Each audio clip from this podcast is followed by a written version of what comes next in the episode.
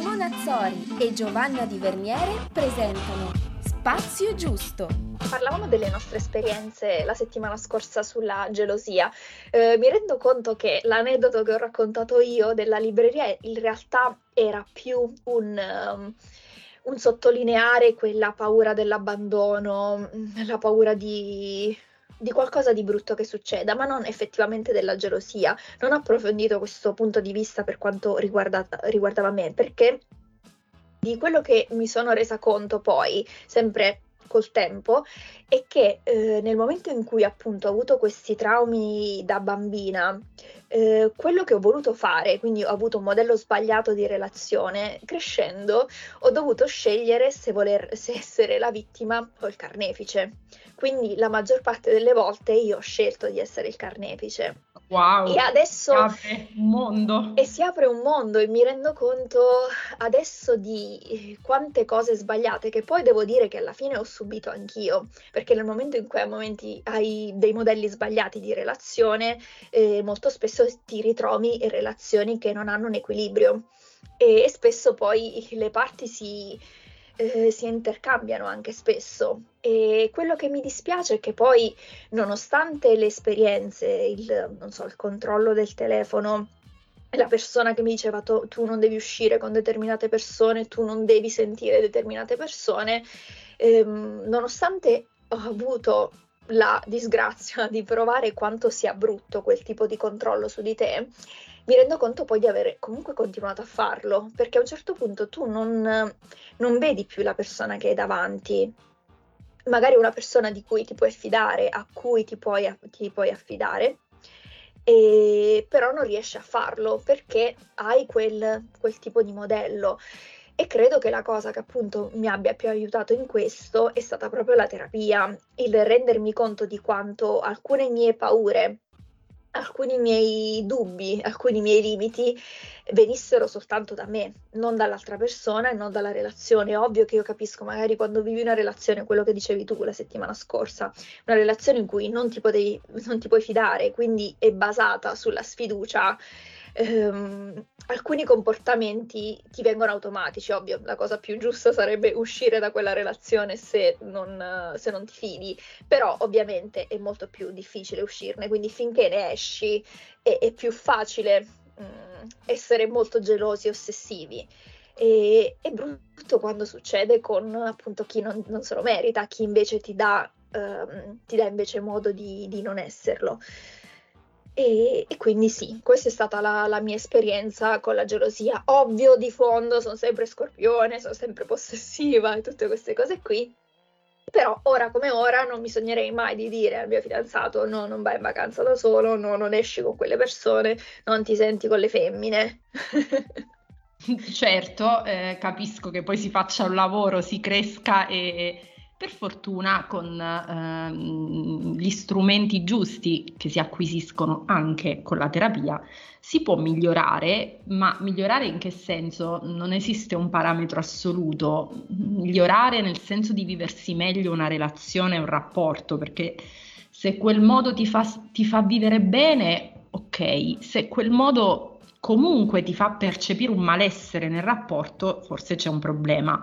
Quest'estate stavo passeggiando, mh, ero a Roma in compagnia di un'amica e c'era un posto bellissimo su Lungotevere dove facevano reggaeton che io adoro. Questo è uno spoiler, Gio, e, e spoileriamo, noi am- amiamo il reggaeton, soprattutto la serata d'estate, quindi avrei voluto scendere per andare a bere una cosa insieme a questa persona e farmi due salti in padella, ma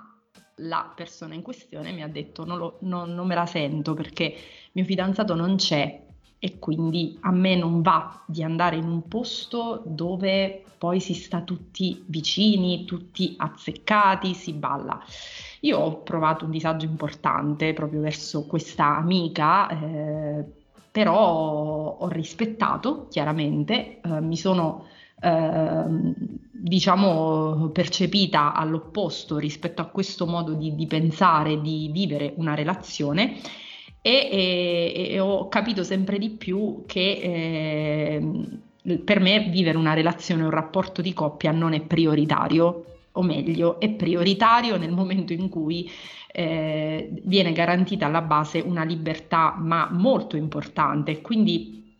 mi rendo conto che forse sarà complicato per me costruire una vita eh, di coppia, incontrare una persona che la pensi esattamente come me, perché io ho bisogno di tantissimo spazio, tantissima libertà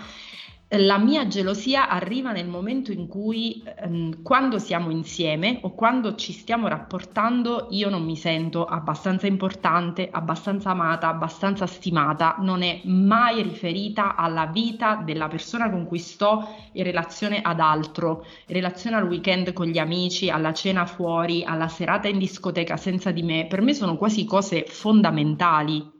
che eh, hanno scioccato l'amica con cui ero perché io provavo a raccontarglielo e lei era sconvolta, eh, ma davvero tu lasceresti andare? A, a, me già il linguaggio, lasceresti andare, cioè per me è folle pensare di poter avere un, un, un qualche controllo sulla un permesso da concedere o da negare, è, è, è, la follia assoluta, ecco perché mi sono sottratta a dei rapporti, a delle relazioni, mi ricordo un mm, confronto recente che ho avuto tra l'altro con un ex con cui si è creato una sorta di riavvicinamento, ma non, non così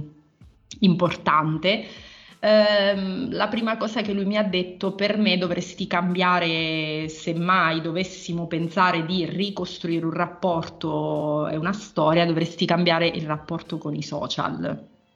Perché? perché ti senti minacciato dal modo in cui io uso i social. A me fa stare bene il modo in cui io uso i social. Eh, non credo di ledere la, la serenità e la, il rispetto di un partner, non credo di ledere il mio rispetto quello di chiunque altro. Quindi per me già questo è un segnale fuori, senza senso, perché è un modo controllante in cui tu mi stai proibendo di eh, essere spontanea nell'utilizzo di un canale che tra l'altro io ho scelto di usare anche per fare delle cose che per me contano, sono importanti, comunicare, lavorare, eh, coltivare spazio giusto e, ehm, e ho trovato emblematica questa frase perché poi questa persona è tra l'altro estranea a tutta una serie di cose interessanti che io faccio e che nemmeno considera, però magari quel selfie al mese che io metto per lui è un problema. In quel momento subentra un'altra cosa, secondo me, che non è la gelosia, ma sono una serie di